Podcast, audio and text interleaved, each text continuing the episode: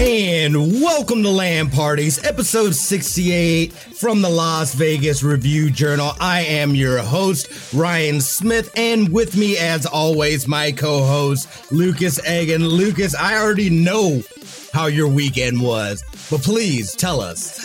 yep, my weekend was awesome and full of Pokemon Snap. Shout out to my girlfriend who actually got me the game. She knew how excited I was.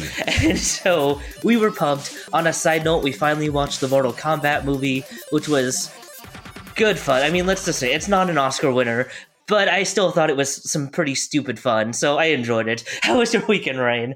It was good. Uh, same. I got a uh, the and, and we had talked about this uh, a while ago, but Returnal being that first PS5 exclusive, it is out. It came out Thursday night. I can't even lie, dude. Like I don't even like games like that, and I am just sucked in.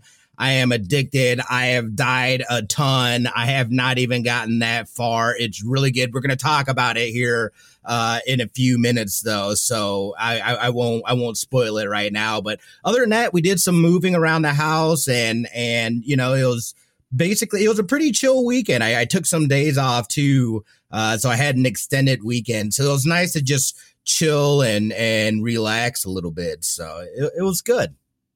Good. Hey, days off are definitely great, and we're already halfway through the year almost, and I just came to the realization I haven't taken any days off, so I gotta get on scheduling something here pretty soon. but enough about us. We are joined today by a very special guest that I've been extremely excited for to welcome to the show. You know him from his wonderful work covering the gaming industry for Bloomberg News and the author of Press Reset Ruin and Recovery in the Video Game Industry, which is due out May 11th, just around the corner. Jason Schreier is joining us. Jason, how are you, my friend? Hey, Lucas and Ryan. It is great to be here. Thank you so much for having me we are super pumped to welcome you and we can't wait to get into the book and a little bit about your career here in just a little bit. But let's start with returnal. And ryan i know that that this like you just said usually isn't your cup of tea. What stood out to you about this game in particular yeah, so I mean, you know, again, it's it's it's a roguelike and and it's it's funny because like I was saying, we were talking about this beforehand. I'm not into like the Dark Souls and stuff like that. Those games for me, I literally play like an hour of one of those games. I was like, nope, never again. I'll never play a game like this again. This is terrible.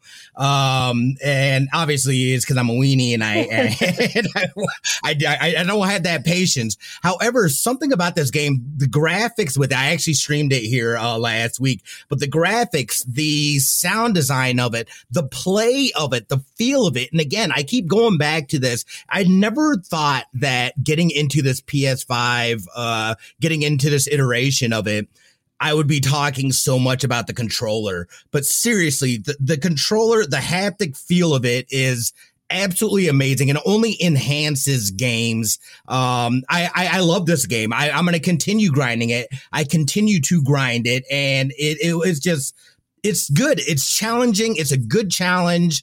Um, I think there's some things I wish that there was like little checkpoints that you could have because like if you die you go back to the beginning uh however it doesn't necessarily reset your progress but you have to start in that very beginning area, uh, at least as far as I've gotten. I've only gotten to the uh, second area. I beat the first world boss, and I got to the second world boss, and and I got got pretty quickly.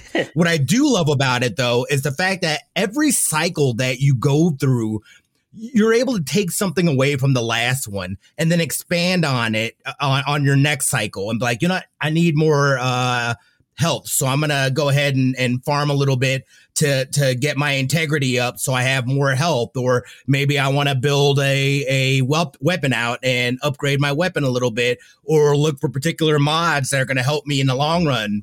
Um, I, I didn't expect this. I just did not expect, you know, I was like, I, I, was getting this game regardless, just because it was that first PS5 exclusive. I wanted that true PS5 experience. Again, I'm kind of kicking myself that I didn't that I didn't get the uh, uh the 3D audio headset. Can I hear that's absolutely amazing with this game as well?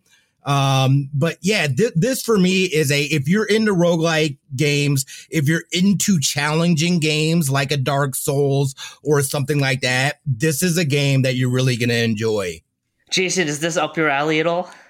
Yeah, I've been playing it. I'm into it so far. I had a really frustrating experience uh, over the weekend. To Ryan's point about the lack of saves or checkpoints, and in that my game actually crashed in the middle of a run, and oh. suddenly I just lost all my progress from that run because the game doesn't have any way to like save on exit, which a lot of other roguelikes do, and that's a little bit frustrating. I'm I'm sure it's something that the developers at Housemarque will add in in the future. But at least for now, it's a little frustrating. But I, I am really digging the game. Um, it's got a nice amount of challenge, um, and the the controls are, are very are very good. It feels very good to play. Not very far yet. I haven't even beaten the first boss yet, so I'm kind of reserving judgment until I get a little further. But uh, but yeah, enjoying it a lot so far.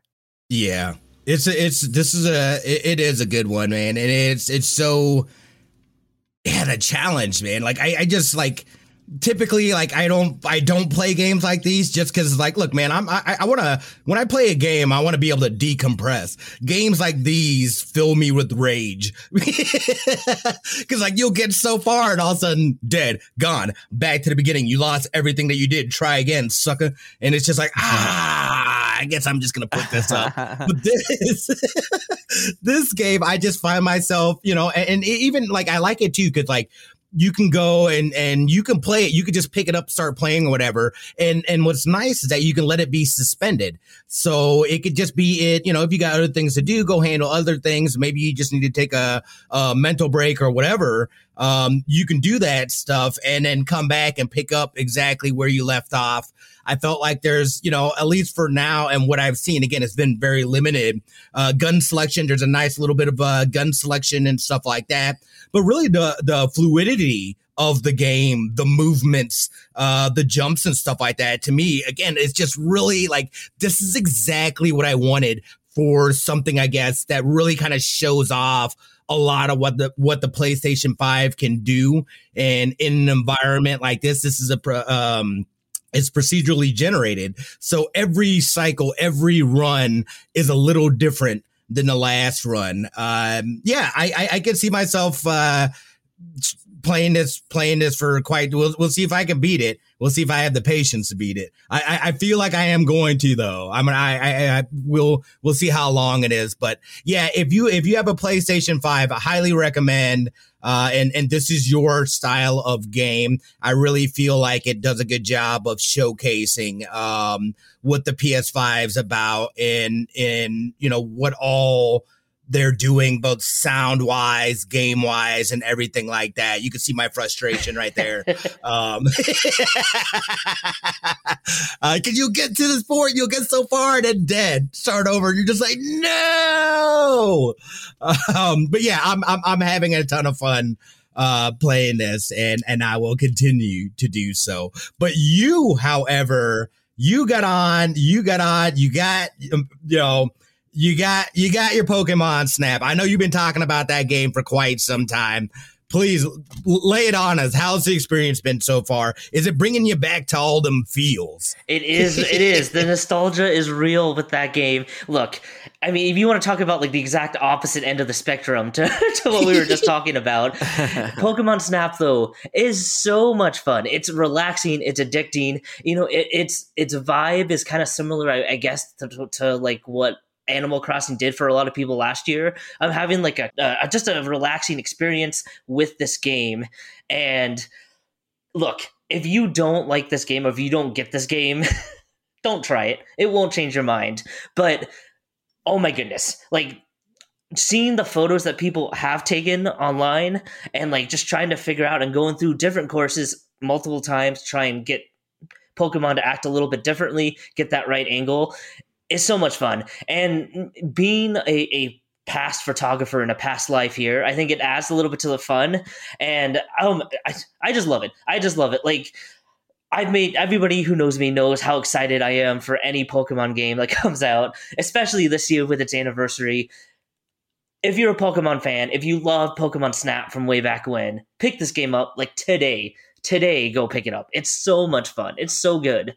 Yeah. Uh, so I think you, I, I think you were speaking to me because I watched some people play this and I was like, this looks boring. this is not, it is funny too, because, uh, you know, I, I, I'm a photographer as well. And I don't know what it is, but I, I'm not a big fan of taking photos in photo mode. I think there's gorgeous photos that you can do, but I'm not a big fan of doing it in video games. So I was just like, when I was watching people play this and whatnot, I was like, so this game is just taking, like, is there, do you do anything else other than, no, you throw apples at the, uh, at the Pokemon, they, they do something crazy and you try to get a good picture. And I'm like, hmm, okay then. Yeah. but However, however, I, I do see, you know, and I, I love that correlation uh, that you brought in with Animal uh, Animal Crossing and this that nice something chill, relaxed, serene. You don't have to put a ton of thought into. It's just kind of vibing and doing it if that's your thing, then absolutely this would be a game for you. And of course, those that play this or had this for the N64, I can only imagine, you know what I mean, uh, having that having an updated or a new version of this because this is a second iteration. This is not a remake of uh the the 64 game, correct? Correct. Yeah, new Pokemon. Okay. They have some of the newer Pokemon generations and all, and all that good stuff. Jason, settle this tie for us then. Are you yay or nay on Pokemon Snap? yeah, I mean, I played it for like a second and got really bored, so I guess I'm with Ryan. But but I'm also not a Pokemon person in the first place, so I'm not the best person to judge to judge the Pokemon games. I've, I haven't been into Pokemon since since like Red and Blue when I was a kid. Yeah, yeah, I'm with you on that. Sorry, go ahead, oh, Lucas. oh no, I, th- I think it, okay. I think it's fair to say if you're not a Pokemon fan, maybe don't buy this game today.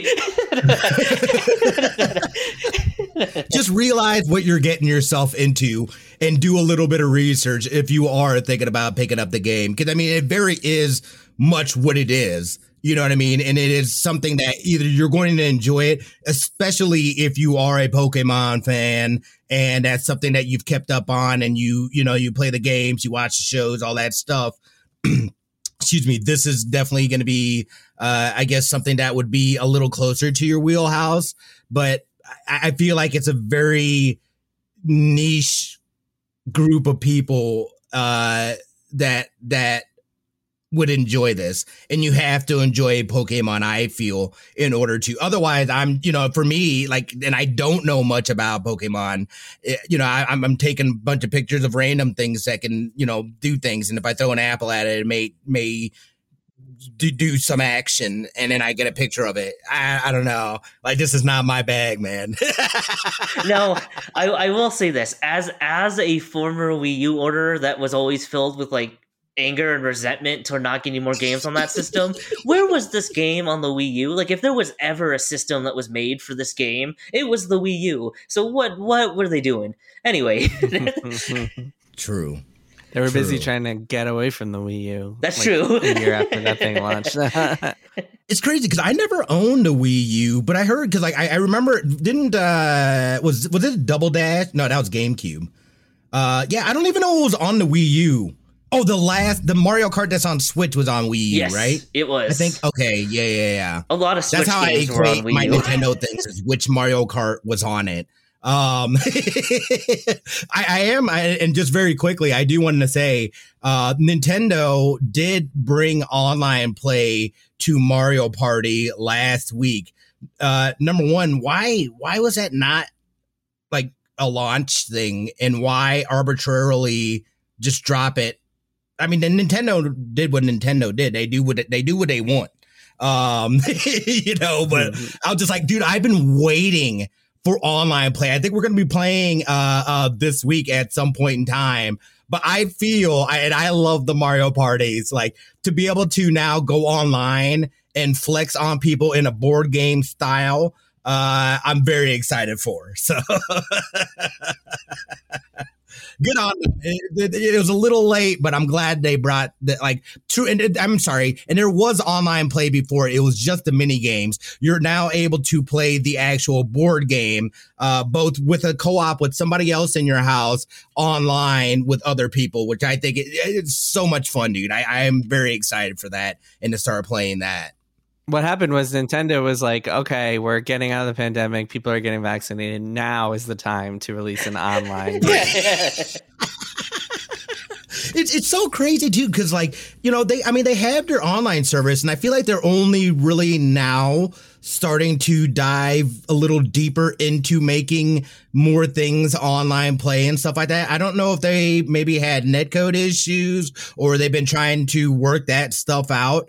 Um, but I would like to see more titles where you have that ability. To, and I guess I mean they they've had it and stuff like that. But I, for me, again, I I feel like it shouldn't just be an afterthought in games for them moving forward. Uh, you know, and I know they realize that a lot of people play online and stuff like that. But again, too, I think that Nintendo very much is that kind of kid friendly console. So I do kind of like that there's not an easy way to get into a chat with people or hear other people because as you guys know if you played online the toxicity is real and there it, it is crazy so you know i know that you know my daughter plays a lot of games on uh, nintendo so i'd hate for her to go into a lobby and just get bombarded with all kinds of crazy stuff. So I do kind of like that there is that bit of protection. And nowadays, too, a lot of people have Discord or they have this or that. So there's still a way to be able to connect with people on voice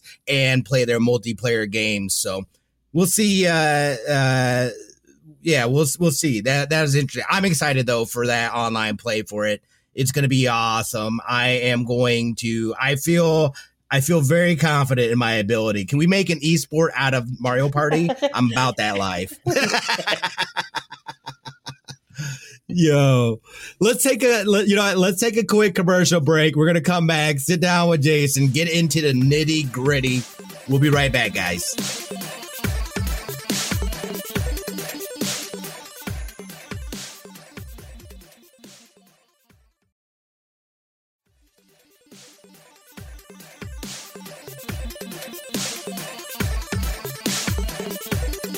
Welcome back, everybody. Thanks for listening to that short message. And now comes the real fun part of the episode. And Jason, let's start and, and talk about press reset here. At what point after your first book did you start to think about press reset and what made now the right time to kind of tell this story um, okay, so yeah, so after I published Blood, Sweat, and Pixels in 2017, I decided I wanted to write another book, and I had a couple of false leads. I was following one path for a while, thought I would write something about something, um, and decided not to. And then it was towards like the end of 2018 that I eventually decided, okay, I'm going to write a book about what happens to people when game studios shut down. Because I kept thinking like there are all these really interesting, wild stories about game companies closing, not just companies closing because they like made a flop or something, but in some cases, uh, companies closing because even when they made a successful game, like Irrational Games releasing mm-hmm. Bioshock Infinite, which was a success and shutting down a year mm-hmm. later, or 38 Studios not even getting to release a game before it was suddenly shut down. And so I decided, okay, I'm going to write a book that compiles some of these stories and looks at some of the common themes and problems, and then tries to find some solutions to these problems.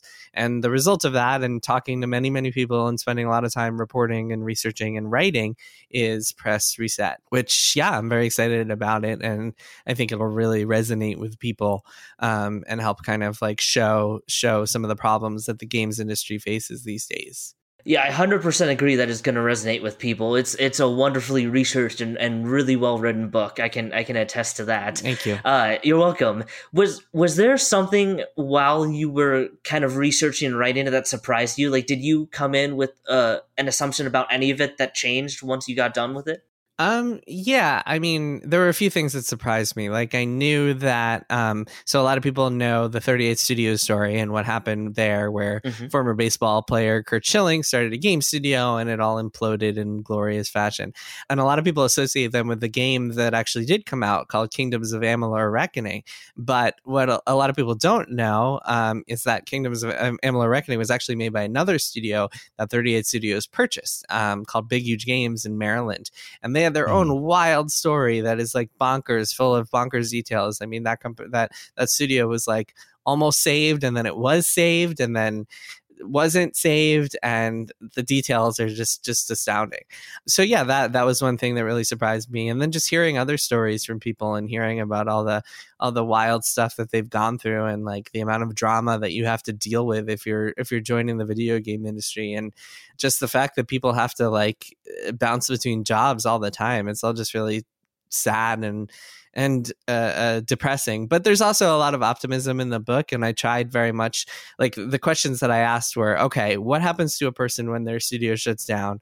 What happened there? How did it shut down? How does it make that person feel? And then what does that person do next? And with those questions, the question of like what happens next, I was able to find some optimism and some some pretty good stories. I think There's some stories with with not so sad endings, with with happy endings, decent endings, and so all that is in the book as well. And I know too. I mean, you've been you've gone in deep on a lot of investigative reporting eh, on all kinds of you know Bethesda, Bungie, uh, this and that. What really drew you?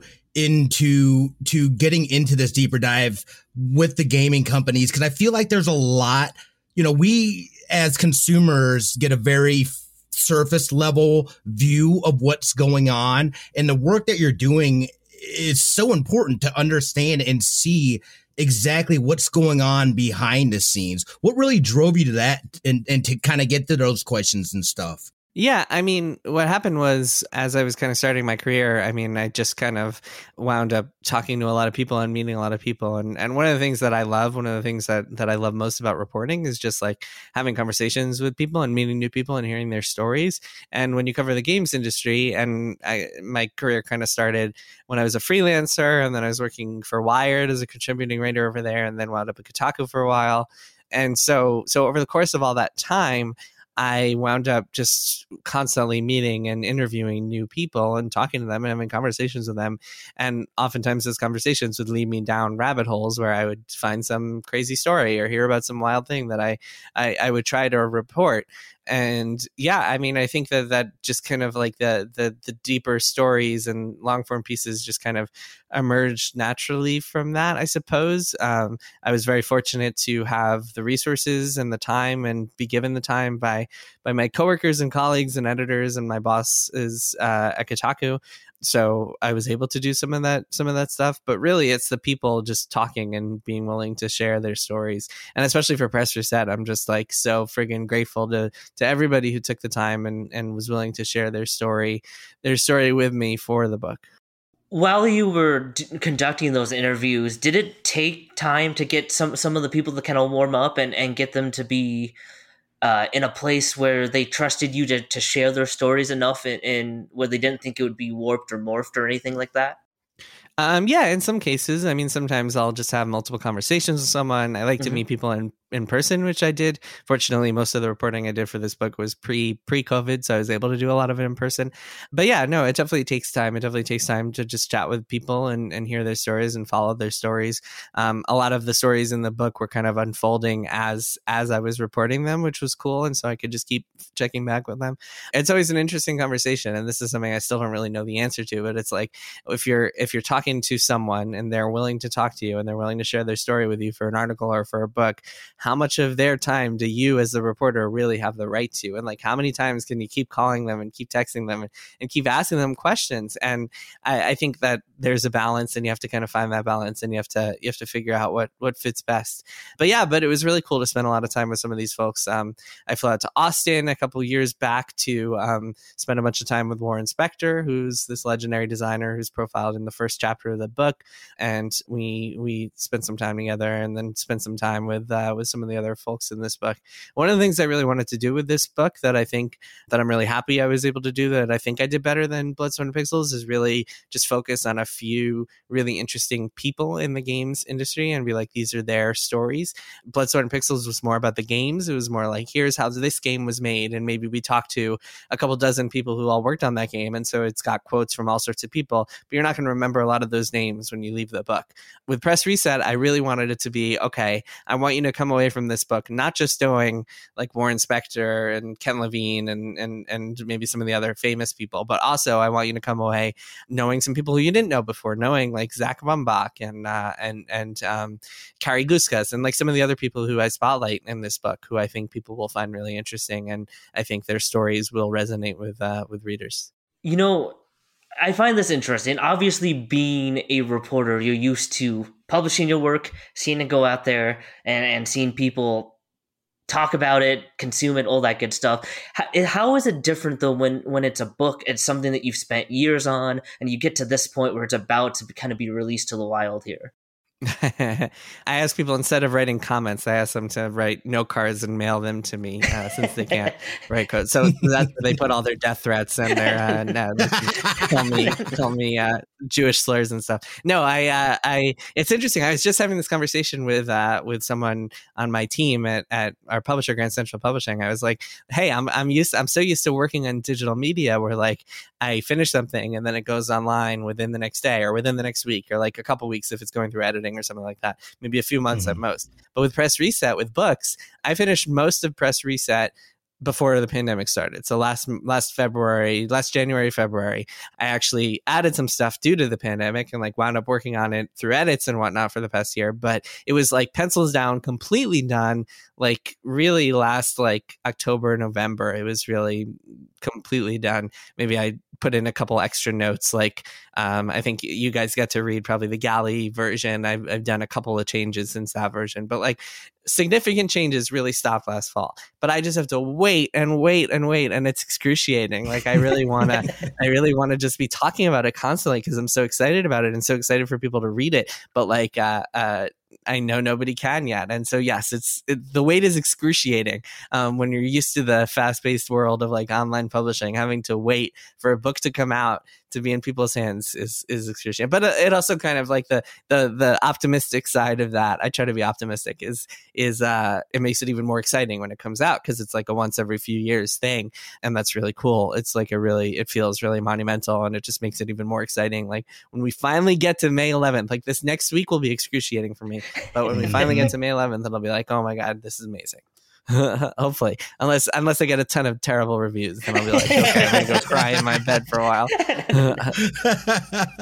and let me ask you: Did did was I guess video games and and the journal, you know, was that always in the cards for you? Is that something that you saw and that you were working towards, or was that like, hey, an opportunity came, or this is something that I enjoyed, and then you just kind of started, you know, going down that path, and then it just turned into something else?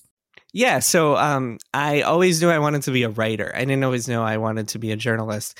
Uh, I started, I discovered journalism, journalism in high school, where I was working on my high school paper, and then I got really into it, and then college, and so so I, I but I, I wasn't really set on journalism 100%. I experimented in like other things and other forms of writing. I knew no matter what, I wanted to be a writer. I just didn't know what that would look like. And then after college, I started doing some like freelance reporting. Didn't know what I was going to do. It was just like, okay, I'm going to get out there. Started doing like local journalism stuff. Got super, super bored, like sitting in the middle of like a local government meeting and they're arguing about zoning board regulations. And I'm just like, oh my God, shoot me now.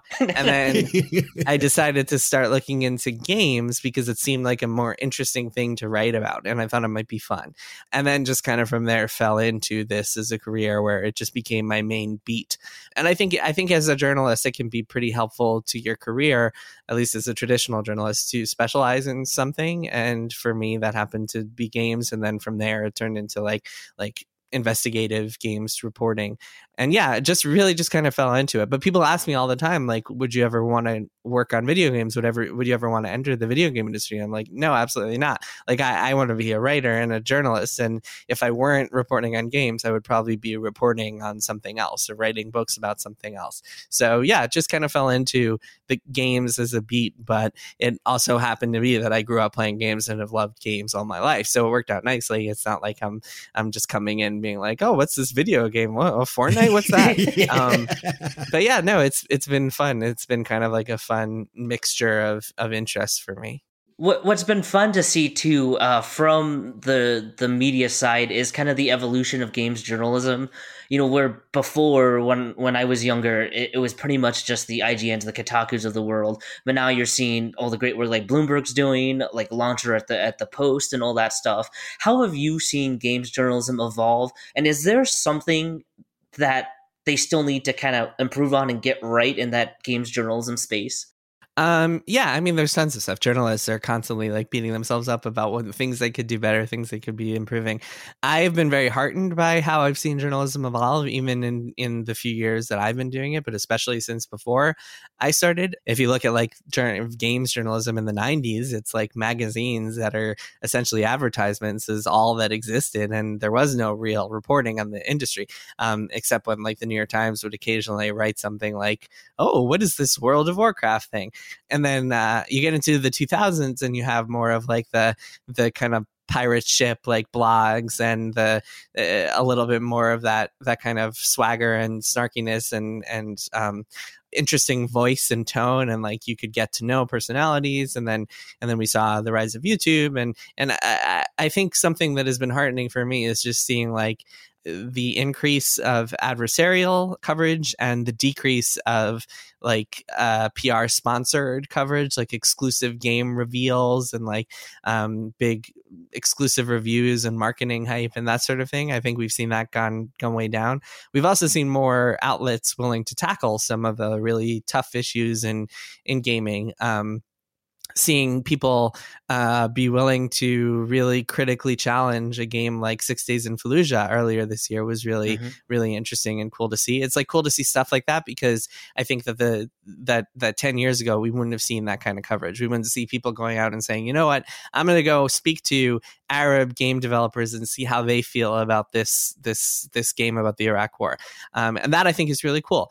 Um, the one thing that I do wish there was a little bit more of is is more really more adversarial reporting and like uh, game outlets be willing to say we don't care if we're going to get blacklisted by this this publisher if we decide to uh, uh, report on the inner workings of what their their strategy is or or their workplace treatment of people and, and stuff like that. Because there is some of that but not a ton of it and and I would love to see more. Um, I would love to see just a lot of that. But I think the biggest issue is that there isn't a ton ton of money in, in journalism, um, right. especially in games journalism. There aren't a ton of resources. There aren't a lot of outlets equipped to be able to hire a reporter and pay that reporter a good salary and say to that reporter, you don't need to write anything else for the next week. You can go chase this story and it's okay. Even if it doesn't pan out, you're fine.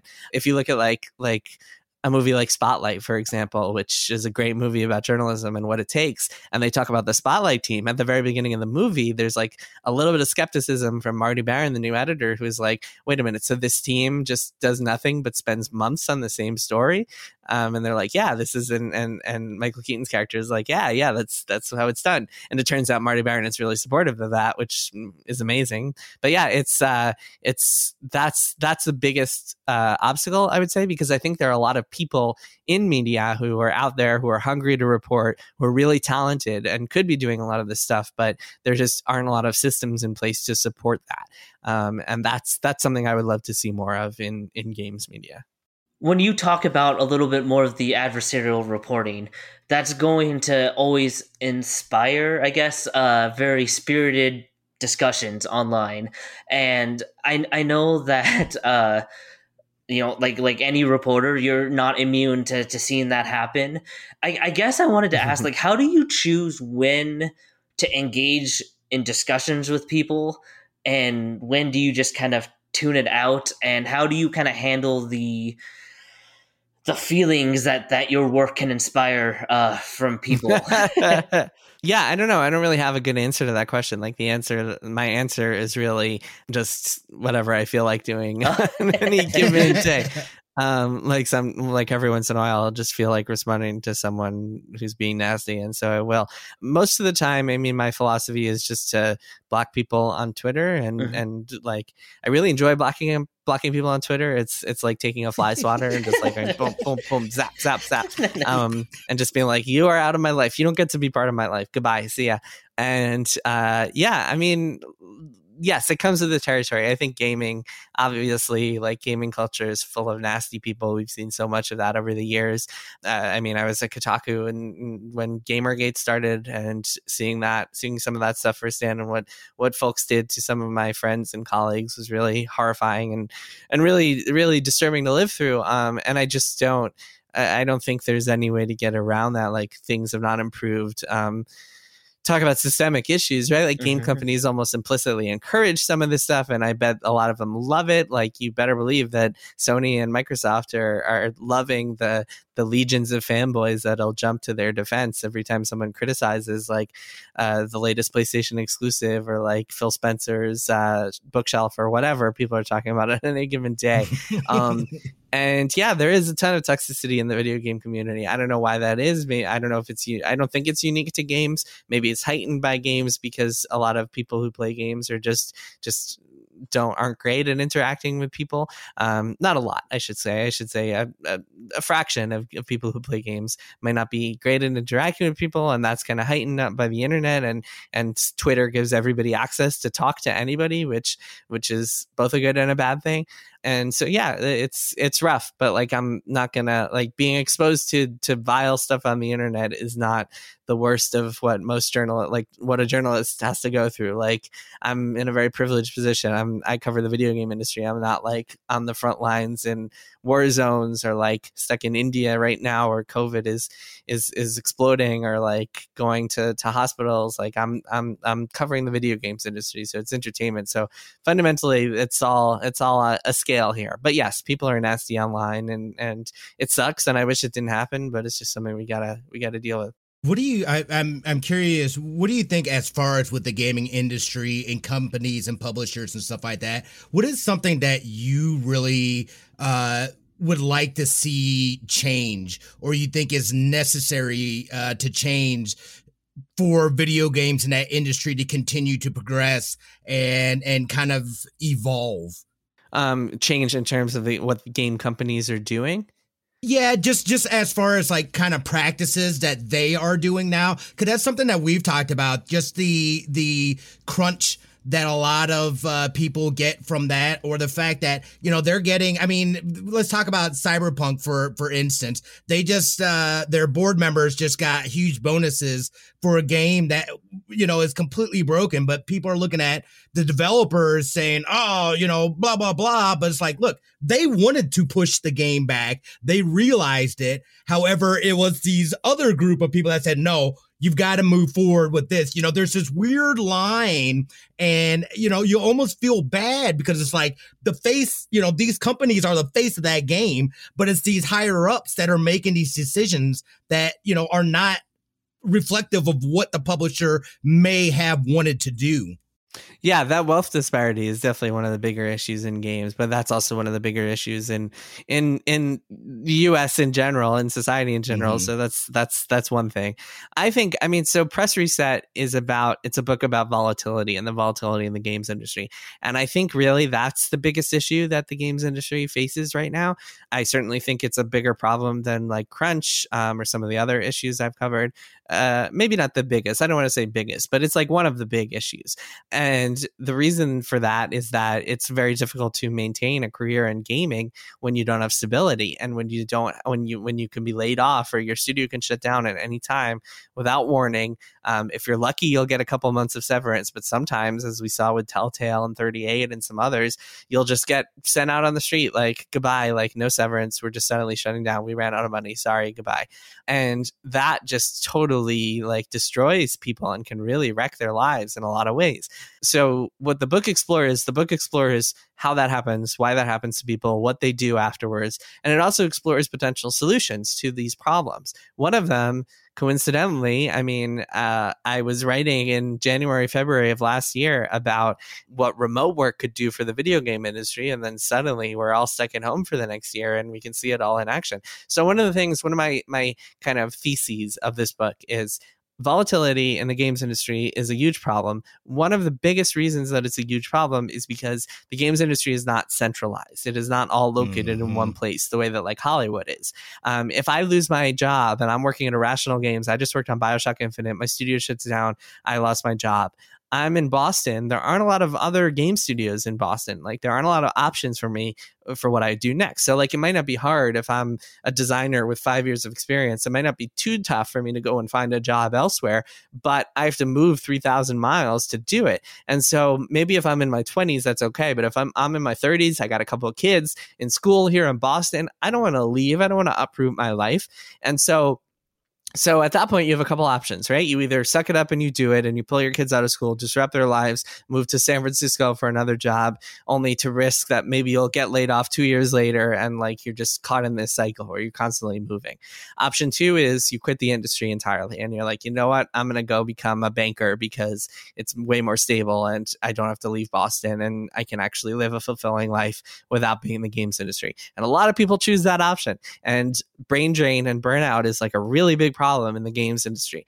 Option three, which is something that I explore in the book, is the actual solution for this, which is allow remote work. If I'm in Boston and I lose my job, but I know that any game company is willing to hire me and I can just stay in Boston and work from home, that changes everything. And like suddenly I'm in a position where like, hey, maybe I can have a sustainable career in the video game industry. And maybe it isn't the end of the world if I get laid off or my studio shuts down because like, hey, yeah, that kind of sucks, but I can find a new job without having to uproot my entire life just for that job. And so that could really change things. Um, the book Press Reset also explores other solutions like unionization, which is something I think is is inevitable. The remote work thing I think could really, really just make a massive difference. And I'm very, very curious and I've been like actively looking into what companies are planning on doing after we get out of the pandemic and i'm i'm very very very interested in in seeing what happens next yeah you know this this book is just such it, it's a picture, right? It, it's one that that in, in the best way possible. I almost wished it was longer to to have more stories in there. Like you, it's, it's one of those books that you you are you're kind of keep them leaving wanting more, right? no, no. I think I think that's the mark of a great storyteller, though, right? And you get to the end, you're like, man, I could I could spend way more hours doing that. Is there is there another seed of an idea for a book that you have in mind already? Do you like to to give it a break in between and, and like focus on on something else for a while or do you like to kind of move right into another longer term project like this? Okay so after my first book I, I, it took me a while to come up with press reset as i mentioned before i had mm-hmm. some false leads and i wasn't sure what i wanted to do next. It took me a while after a couple months ago, I got this idea stuck in my head and then it wouldn't leave my head for a third book. And now it's really burrowed into my head. And now I'm trying to make it happen. Even though, well, actually, let me back up. When I finished writing Press Reset, I was like, I'm never doing this again. I'm going to write fiction. I want to go make things up. But, but no, but more recently, a couple, a couple months ago, I was like, I got this idea and I'm going to be a tease here because I'm not going to say what it is because it's, it's still very much like in such early stages that I haven't even signed a contract yet. I haven't even gotten some of the key players to participate yet. But but if I can make it work, then I'm extremely excited about the potential there. So um, I'll leave that as a as a TBD for now. And you also too, you guys are are developing a podcast uh, called Triple Click mm-hmm. with uh, Kirk Hamilton and and Maddy Myers. Correct? Mm-hmm. Tell us a little bit about that. Yeah, Triple Click. It's a lot of fun. We've been doing it uh, since I left Kotaku, so about a year now. Because um, Kirk and Maddy and I, the three of us, did a podcast called Kotaku Split Screen, and um, we were just like, uh, when when the things at Kotaku seemed clearly coming to an end for us, when when uh, our private equity owners killed Deadspin, and we decided we want out of here. We all so we all the three of us agreed we have a ton of fun podcasting together, and so we decided we're going to do something new no matter what.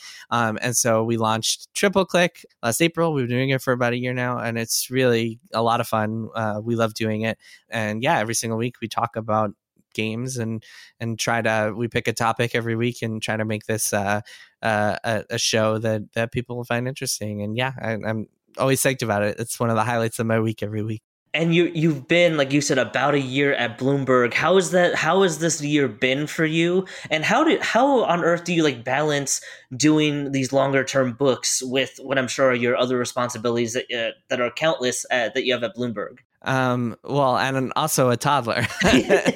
um, mm-hmm yeah it's uh it's it's been interesting yeah well so um so to answer your first question i've been really enjoying being in bloomberg it's very interesting it's like a lot of new challenges and and writing uh in uh, in a way that I'm sure you guys are familiar with, you have to write towards uh, a mainstream audience about games, which is which has a lot of interesting obstacles and challenges. Um, it's been really cool, uh, learning a lot. I'm surrounded by super talented people, which is always really cool. As far as balance, yeah, I mean, what I did with the second book was really with both books I've done so far was I've taken uh, leaves from work for at least a few weeks to just sit and plow and write things out.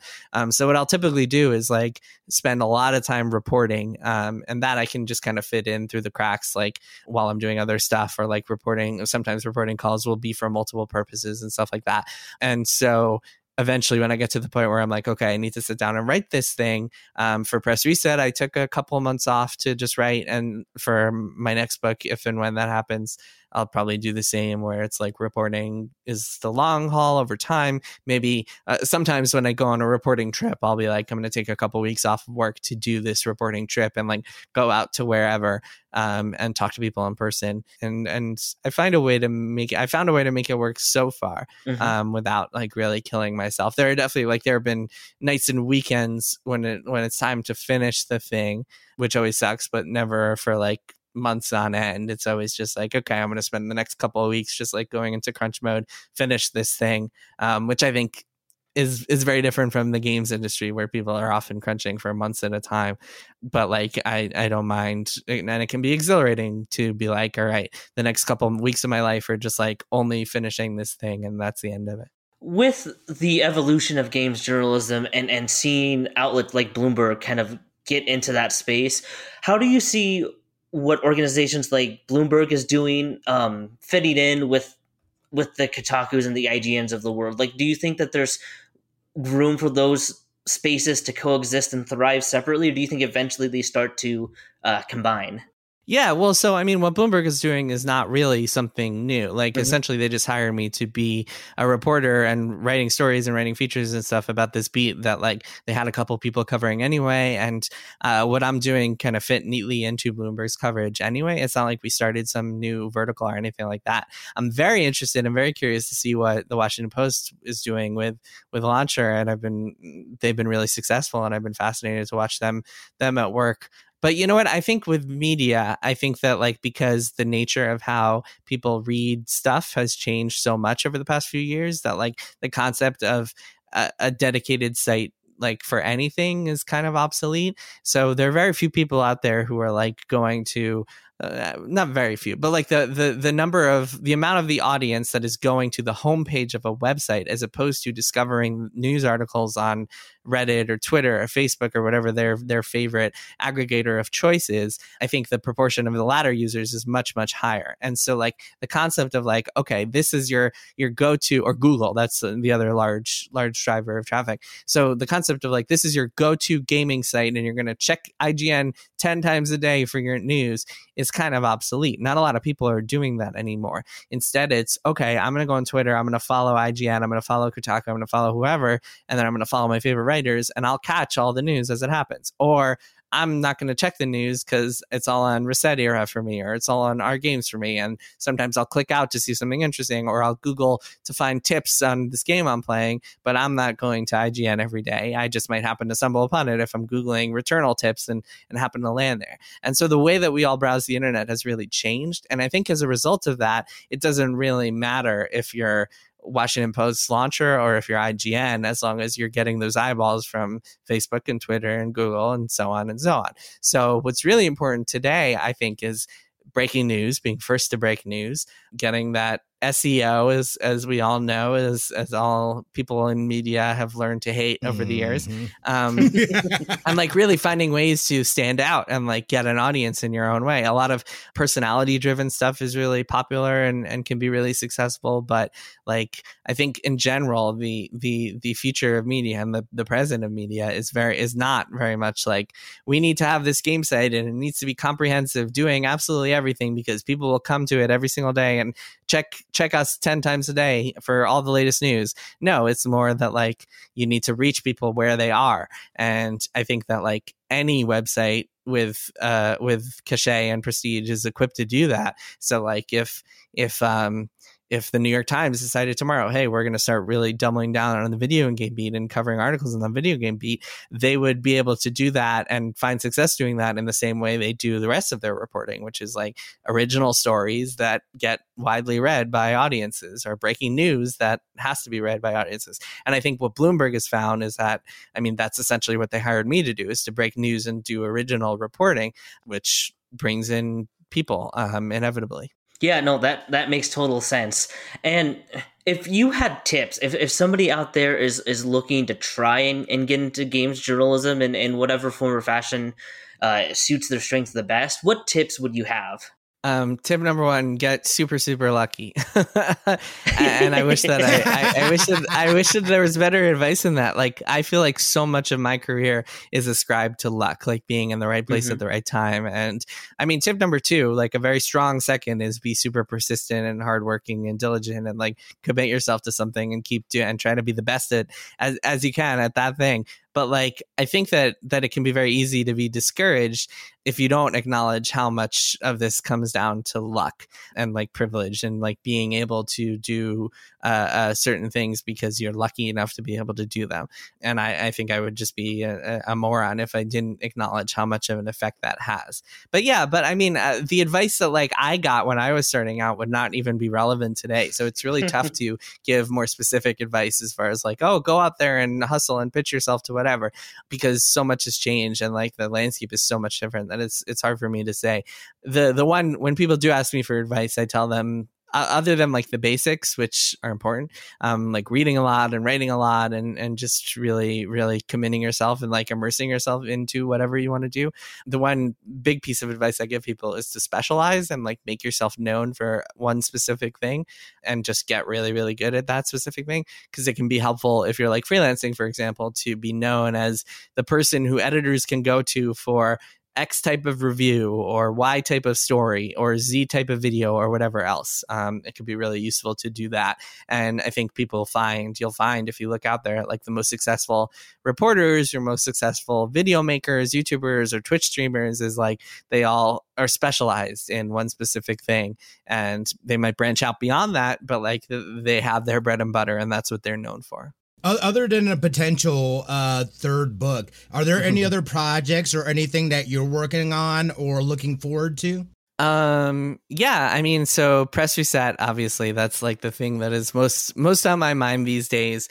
And yeah, we've been doing some cool stuff on Triple Click. Yeah, I mean, there's nothing else in the future that I'm like, oh man, can't wait to get this stuff out the door. Cause because I would have said to you last year, press reset is in the future, and now we're finally getting here. Like I said, it's taken so long. Like these books take so long to to published that that I'm just really excited for this thing to come out. And um, yeah hopefully it does well. Um, if it does well then hopefully I'll be able to do more books which I really would like to do. And um, yeah I hope it resonates with people. I'm I'm really excited about it. And I think that like I mean I'm I'm biased but I think it's much better than my first book. And I know people really dug my first book. So if people dig my dug my first book they'll they'll really dig this one I think. So yeah press reset May 11th I'm so excited. It's like so close let, let me add in one, one quick question about that. When when you look yeah. back to your first book there, what what are some of those things that you took most into press reset? And is that something that you like play around with your head that if you were to do a uh,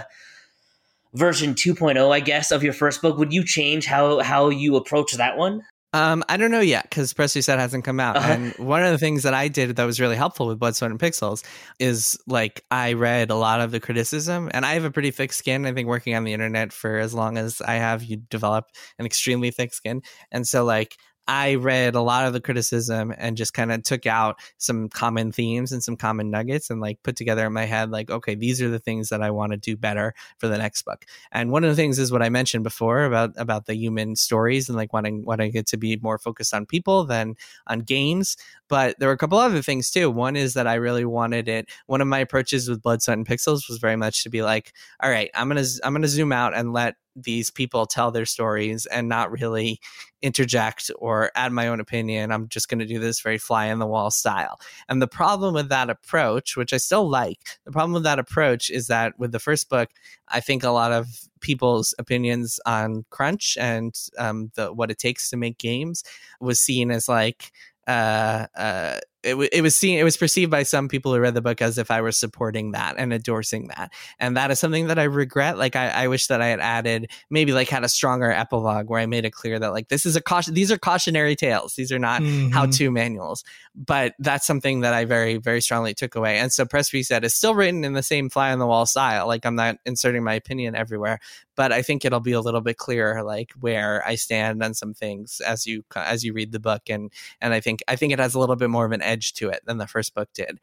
The other big thing that I really wanted to do for this book, and I knew this was a problem as I was writing Blood, Sweat, and Pixels, is I wanted to get more women's voices in here. Mhm. Um, Blood, Sweat, and Pixels was very dominated by men, and I think that's for a few reasons. Um, some of them not my fault, some of them definitely my fault. And so uh, for Press Reset, I was like, "Mm, this is not going to happen again. Um, going to get some women in here and make sure that their stories are told as well. So yeah, there were a few things that I just like came away. And I think with Press Reset, I don't think I can answer that until I have some distance from it and until I've read a lot of criticism and feedback and seen what people like and don't like about it and then kind of move from there and and and go forward and say okay these are the things that I want to learn for next time because I feel like even if you've been doing something even if you're really experienced at writing books or writing articles or whatever there's always just like new stuff you can learn things you can improve at things you can get better at so um that's always been my philosophy is like to to to figure out what I can do better and try to incorporate that next time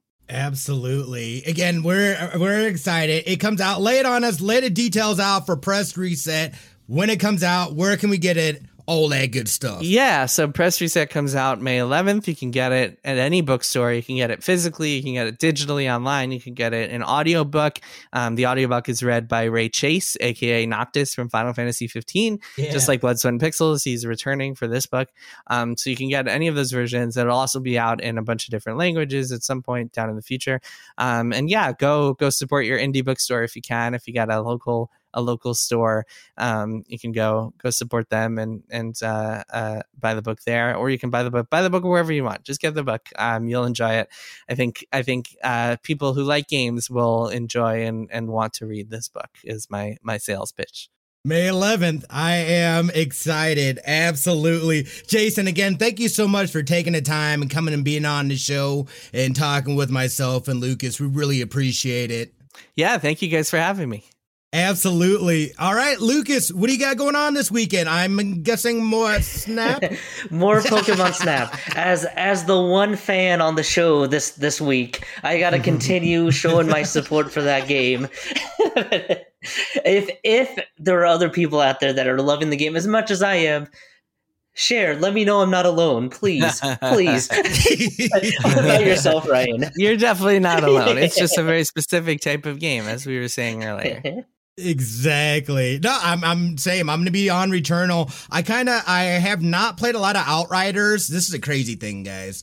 They did another. They did some updates. They were trying to do connectivity issues. They they balanced some mods and stuff like that, and they ended up doing something that made it so the armor isn't calculating correctly, and the damage of enemies was like boosted. So people are just getting smacked all over. I, I dude, I, I I don't understand what is going on uh over there as far as with that. We're almost a month deep into that game and there's still connectivity issues. One of my buddy hasn't been able to play since the opening weekend. Um it it, it it's sad to see because it's a really, really good game.